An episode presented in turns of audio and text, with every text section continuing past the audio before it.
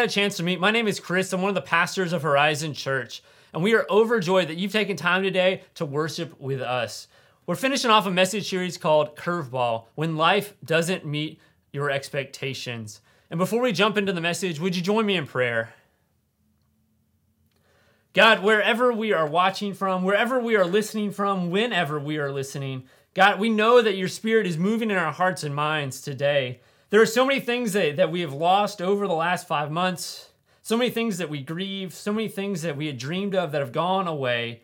But God, we stand today looking, longing for that reminder of your promises that last forever. Those strong foundations in our life, God, be that for us today. Move us to where you want us to be. Continue to work in our lives so that we may shine light and ignite change. We love you, Lord. We thank you. Amen.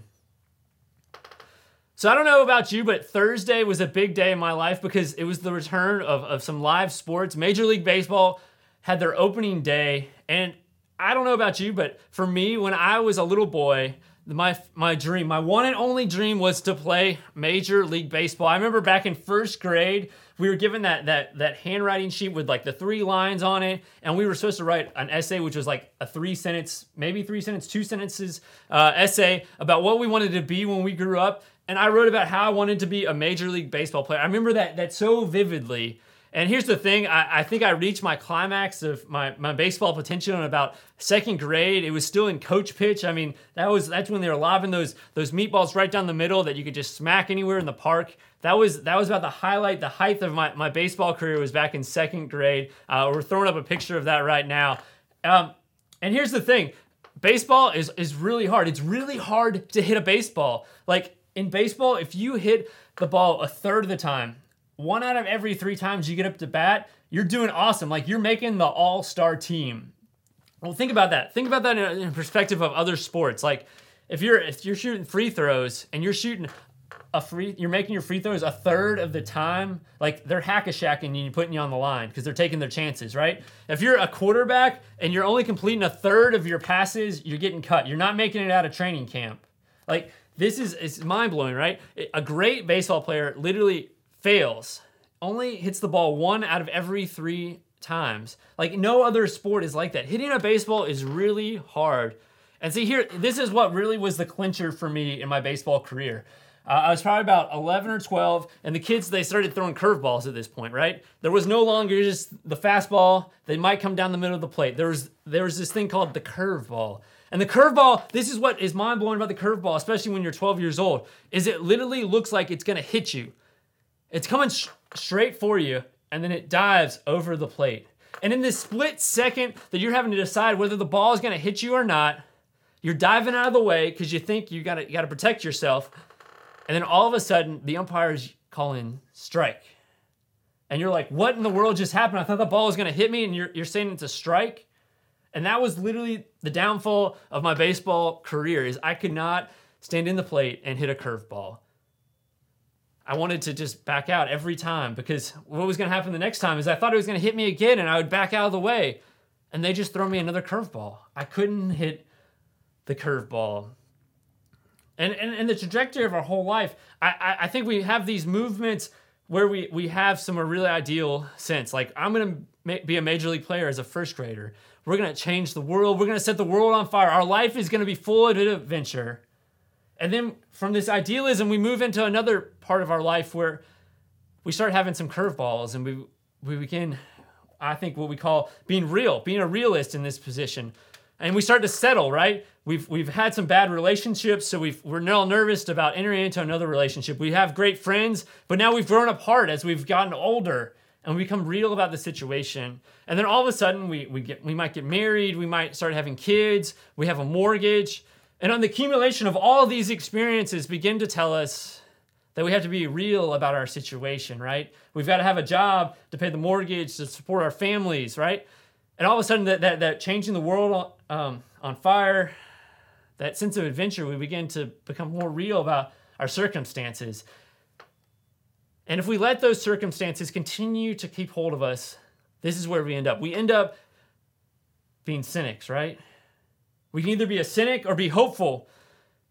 And we have to ask ourselves, where am I headed? If we keep getting curveball after curveball after curveball, there's a point where we don't want to be embarrassed any longer. We don't want to just keep ducking out of the way because we think we're going to get hit.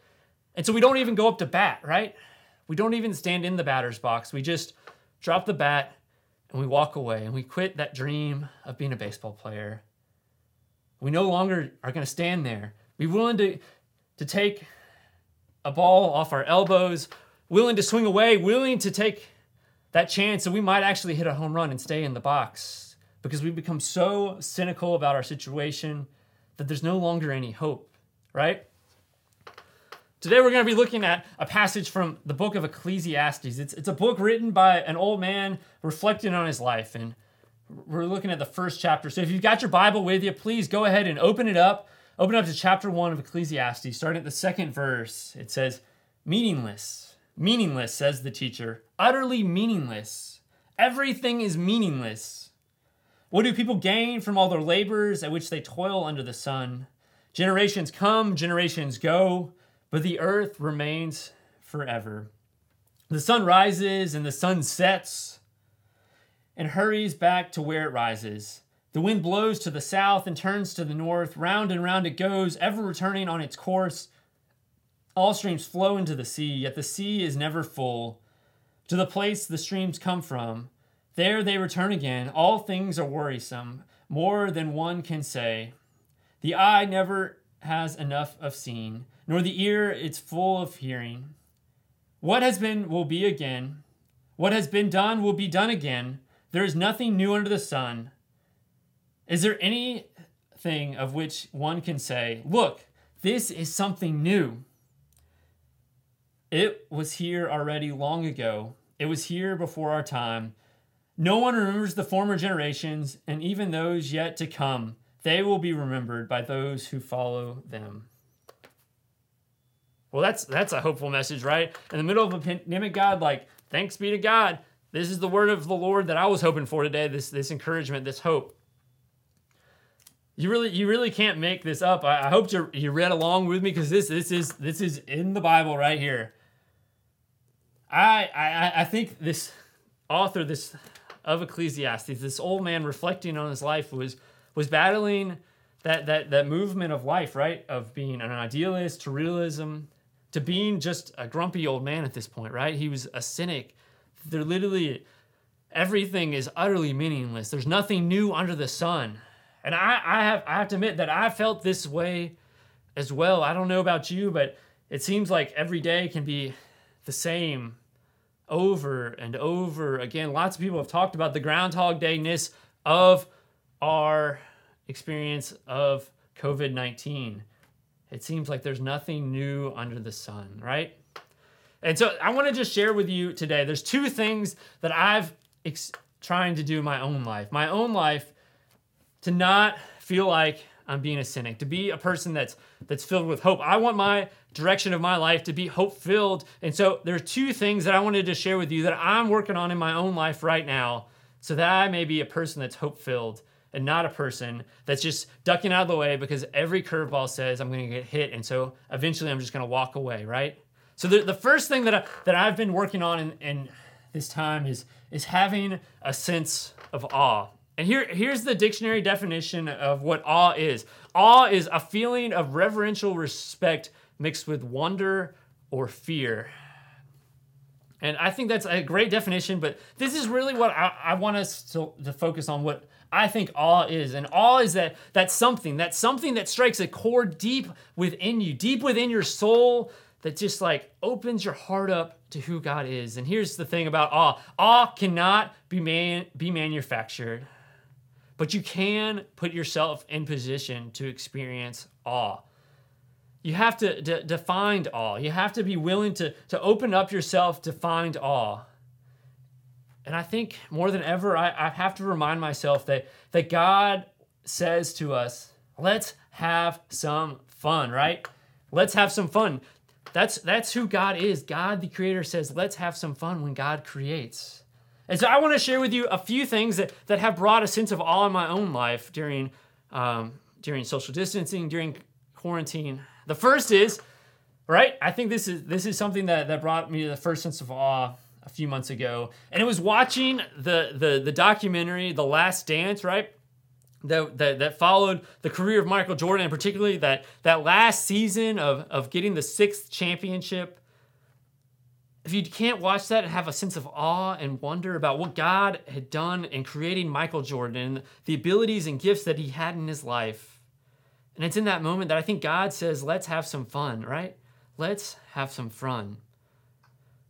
Another way that I experienced some awe and, and was willing to, to, to say, God, let's have some fun in my life was uh, we've made it a, a, pattern most days in, our, in the afternoon when our kids get up from their naps is that we've gone out on our front porch and we've got a swing out there and we've let the kids have a popsicle. Um, we got to let them have a little sugar. Um, and it's been in those moments that we've we swang on uh, swang is that, is that the right word? We, we're swinging on the porch, right? And the kids are, are, are giggling and laughing and enjoying a popsicle. And it's hard to be a cynic when you've got a popsicle in your hand and you've got your kids around you and you're swinging on a front porch swing. A third way that I've experienced some awe is when you live in Florida, you have to be expecting those afternoons thunderstorms, right? And I think when you're out on that front porch, when you see those storm clouds, those dark clouds start to roll in, you have to have a sense of wonder, wonder about it, right? You have to have a sense of awe because that afternoon heat has just started to shrivel up every plant in our yard. The leaves are starting to bend a little bit. But then those rains come, that afternoon rain comes, and the water drips down and then within just an hour or so, the leaves of our the plants in our garden begin to open back up. They spring forth life again. And it's given me a sense of wonder. That is fun, God. That is something that's fun that you are doing in our life that I could skip over. I could so easily skip over. And that's what that's what this old man in Ecclesiastes is doing. Is he's skipping over. He's skipping over all of these things he's talking about because Ecclesiastes makes the miraculous, so mundane, right?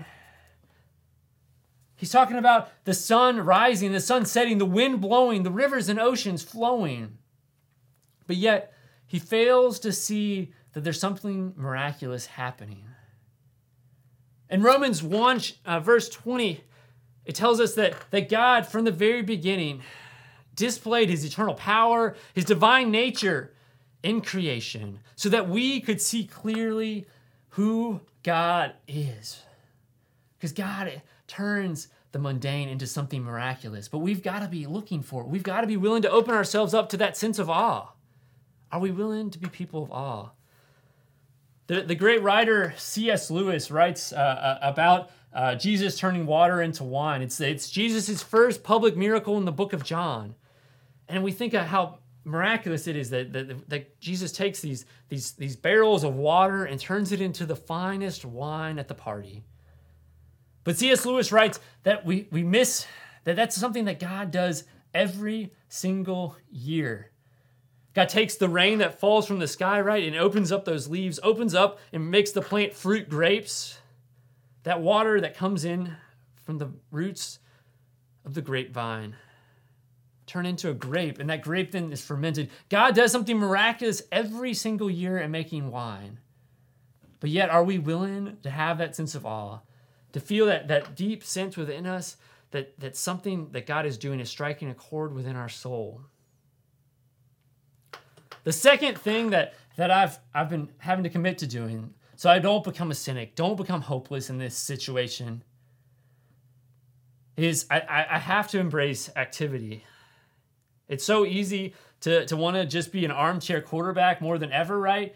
Um, not just in the fall during football season, but if you go on social media, if you go on the cable news networks, everyone's an armchair quarterback. Everyone's an expert. Everyone knows what we need to be doing, right? But here's the sad and ironic thing is most of us don't have uh, masters in public health. We don't have uh, doctorates. We aren't experts but yet we, we act like we are. Just like those armchair quarterbacks that, that sit with a can of beer and a pizza in the other hand and tell these athletes they're making millions of dollars and have trained year round and we're way out of shape how they should be performing better, right?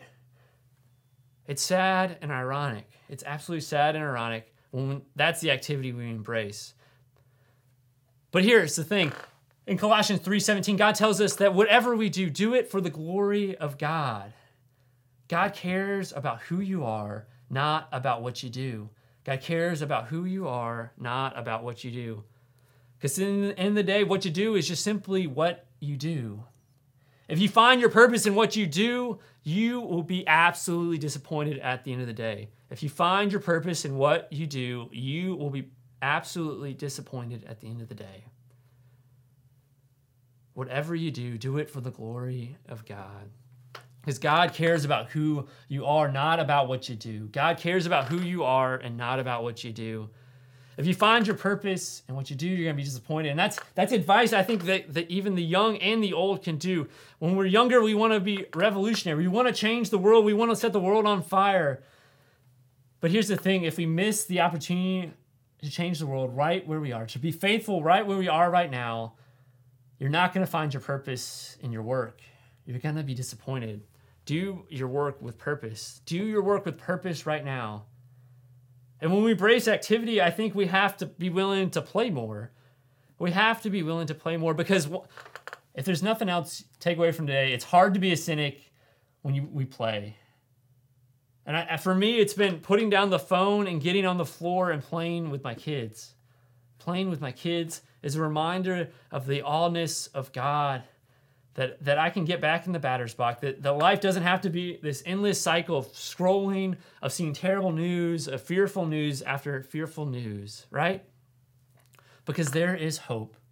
And I saw this hope when I when I was willing to be playful this week. Uh, on Sunday after last Sunday afternoon, we went to my my grandmother's house, my kid's great grandmother, and we took some ice cream with us. We took a blanket and some lawn chairs, and we set out a social distancing ice cream party uh, we hadn't had a chance to see her with the kids um, in several months, and so this was an opportunity that we were able to play to see the kids playing, eating ice cream, and the joy that was on my grandmother's face. It's hard to be a cynic when we're playing.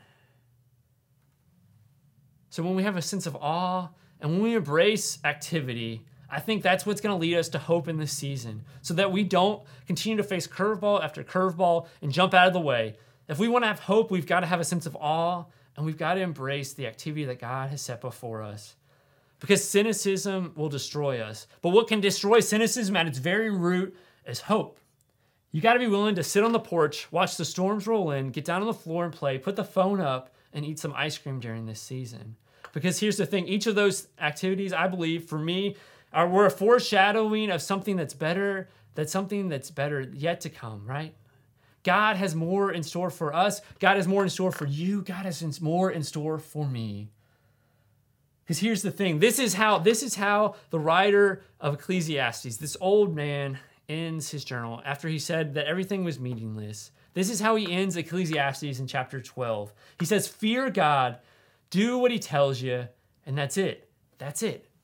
Fear God and do what he tells you. Have a sense of awe and live your life with a purpose, embracing that activity. And that's it. That's it. And so, wherever you are today in your life, wherever you are in your journey, if you're struggling, if you are, are hurting right now, if you're wondering what's your purpose, if you want, want wondering if you want to even get back in the batter's box to face another pitch, I invite you, I invite you to open up your life today to having a sense of awe, embracing the activity that God has put before you. Because it's there, it's there that you will find hope in Jesus Christ. It's there that you will experience a new day. Because it's there that we're able to shine light and ignite change together. Would you pray with me? God of infinite grace and peace, we come this morning knowing that there are so many things that are pulling us away from you. So many things that make us want to step out of the batter's box to not face another pitch. But your voice, your strong voice right now is calling us to pick up that bat, to step back up to the plate. Even if there's a curveball that's coming, we know that you are with us right now, God. Create in our hearts and in our minds a sense of awe and wonder for what you are doing. Allow us to let go of finding purpose in our work and in our relationships, that we find our purpose in who you say we are, that we are loved that we are forgiven. God, we love you and we thank you for Jesus, for the way that Jesus changes our hearts and minds. Renew our hearts today, renew our minds that we may be the people that you've called us to be. We pray this in Christ's name. Amen. Thank you for joining us. Uh, please connect with us on our social media. Hit that subscribe button if you're watching on YouTube.